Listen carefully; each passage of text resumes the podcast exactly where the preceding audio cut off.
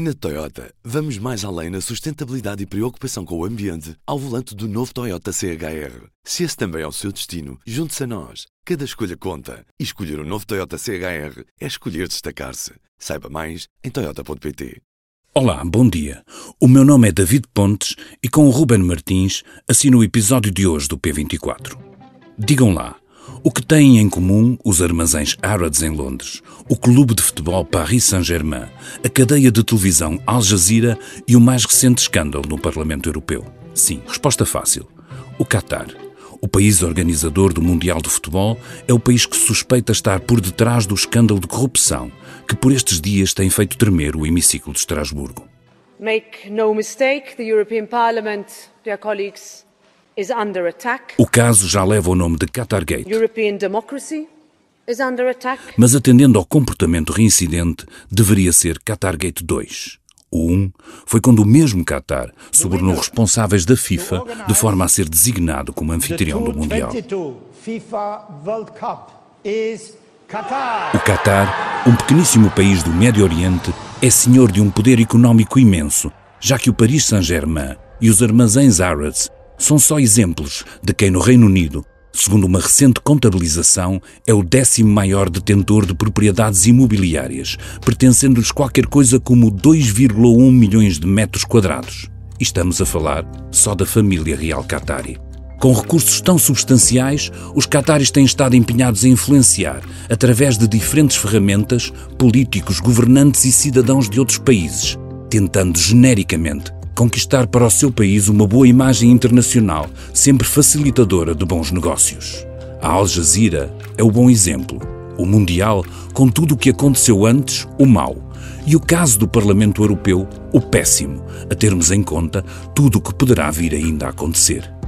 Em causa está um esquema de corrupção que envolvia não só uma vice-presidente do Parlamento, a grega Eva Kali, mas também um antigo eurodeputado italiano que dirigia uma organização não governamental chamada, tomem nota, Lutar contra a Impunidade. E talvez ainda mais chocante, a investigação da polícia belga implica também o secretário-geral da Confederação Internacional Sindical, uma estrutura que é suposto defender trabalhadores e não servir para lavar a imagem de quem os trata quase como escravos. Segundo disse ontem a Presidente do Parlamento, Roberta Metzola, é o Parlamento Europeu que está sob ataque, assim como a democracia europeia e as democracias abertas.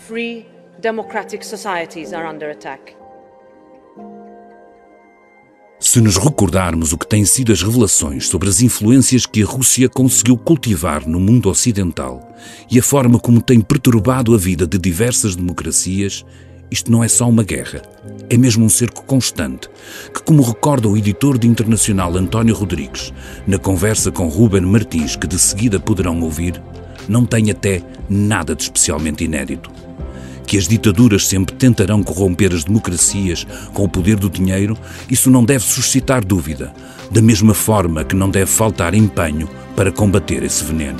Que a corrupção tenha chegado ao coração daquela que é a casa da democracia europeia é motivo para fazer soar as sirenes de alarme e agregar forças em luta pela decência.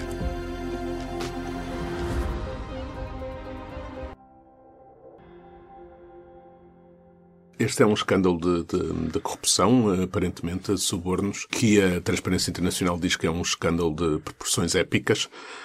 Parece-me que há aqui um, um, exagero também, pelo menos pelos contornos ainda, mas de qualquer maneira é um escândalo que se diz, a polícia ainda, a polícia diz que está ligada a um país do Golfo, a imprensa belga com fontes judiciais diz que é o Qatar e tudo aponta para que seja o Qatar um, que tenha pago a personagens preponderantes no Parlamento Europeu numa tentativa de lavar a imagem uh, do país, depois de todas as denúncias de violações de direitos humanos, de, das mortes, uh, das mortes no, nas, na construção uh, dos estádios da, dos Estados e todas as infraestruturas da, do, do, do Mundial. Certo é que o Qatar, nos últimos anos, tem desempenhado esta operação de lavagem de imagem, com o seu foco neste mês do, do, Mundial de Futebol, com o objetivo de se tornar numa referência internacional e que depois percebemos que há muita corrupção em jogo. Há aqui, há aqui uma coisa que é, desde a atribuição de, do Mundial um, ao Qatar, 2010, há toda uma, uma, uma, dinâmica à volta que aponta de que havia, uh, houve corrupção.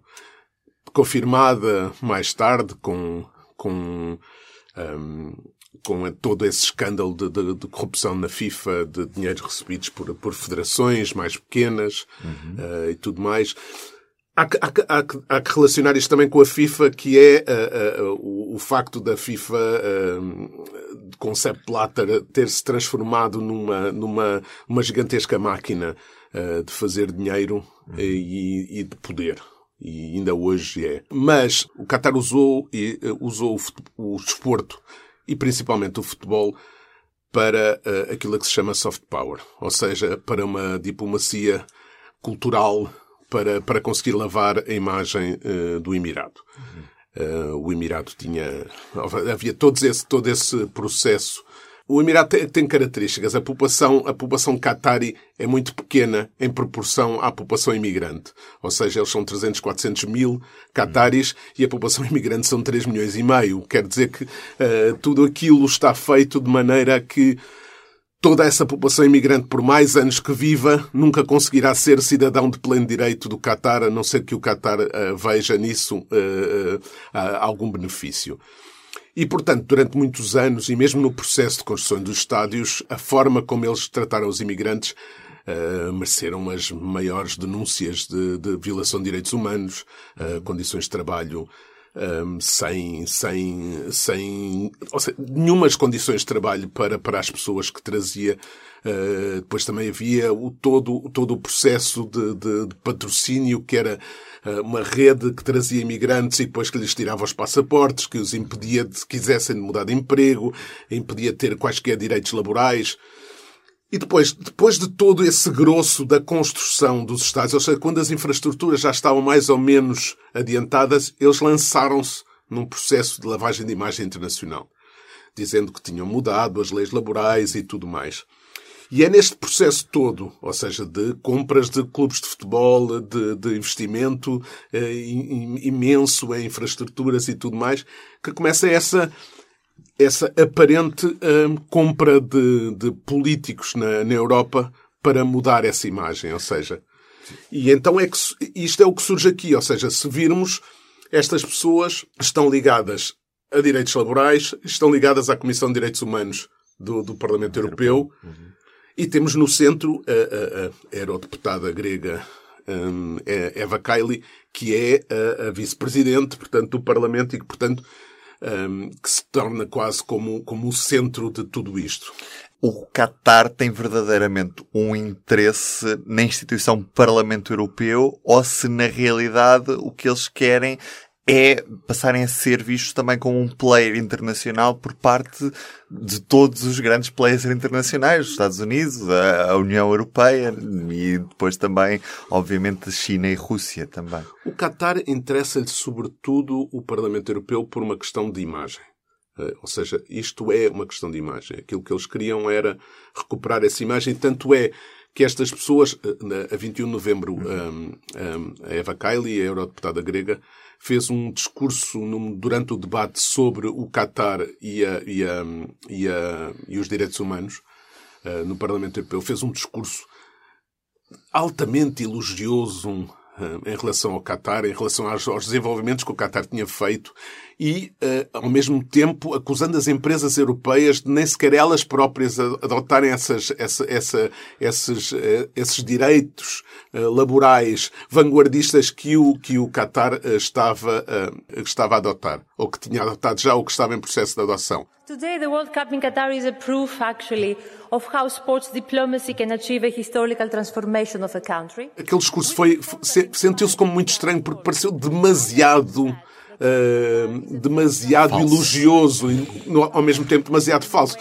Despite the challenges that even European companies are denying to enforce these laws, they committed to a vision by choice and they opened to the world. Still... Na verdade, aquilo que uh, uh, aquilo que as pessoas que recebem dinheiro fazem é tentarem mudar essa imagem sem, sem, uh, sem demonstrar demasiado que se está tão próximo assim. Mas, António, esta estratégia que o Qatar aparentemente está a seguir também já foi seguida por outros países anteriormente? Ou seja, isto, uh, uh, o facto, de, do facto de, de, dos governos recorrerem a líderes de opinião, a, a, parlamentares e tudo mais, para, para esses processos de, de, de lavagem Normal, de imagem claro acontece. Sim. Mas há uma coisa que é o lobby. Corrupção, há, há uma coisa que é o lobby legal, ou seja, e outra coisa que é o lobby ilegal. Imagino que haja muitos países que também já o fizeram. Um, e há grandes potências ocidentais que, que têm os seus, claro. uh, que têm os seus, uh, um, os seus líderes de opinião uh, na folha de pagamentos. Isso acontece. É verdade que acontece. Portanto, o Qatar não, está, não, o Qatar não inventou a pólvora. Agora, na verdade, é que neste momento em que, em que o Qatar está no centro das atenções por causa do Mundial, este processo torna-se logicamente mais mediático e, e portanto, uh, e não deixa de ser uh, um emirado que tem uh, leis que atentam contra, contra os direitos humanos, nomeadamente em relação às mulheres. E para fechar este P24, as habituais sugestões do público, em manchete nesta terça-feira, as fraudes com as vacinas que resultaram apenas num condenado em 216 processos. Lembra-se da altura da Covid-19 em que pessoas passaram à frente das filas para serem vacinadas logo na primeira fase?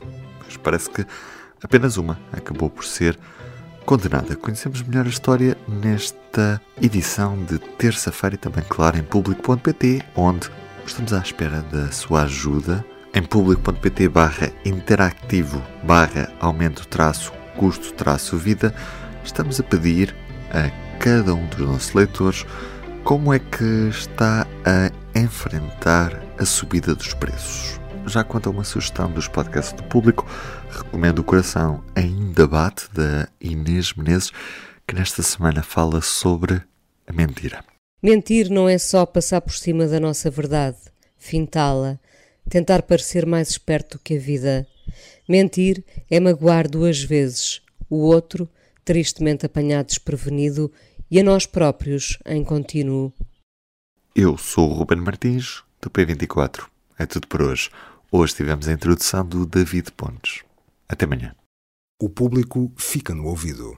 Na Toyota, vamos mais além na sustentabilidade e preocupação com o ambiente ao volante do novo Toyota CHR. Se esse também é o seu destino, junte-se a nós. Cada escolha conta. E escolher o um novo Toyota CHR é escolher destacar-se. Saiba mais em Toyota.pt.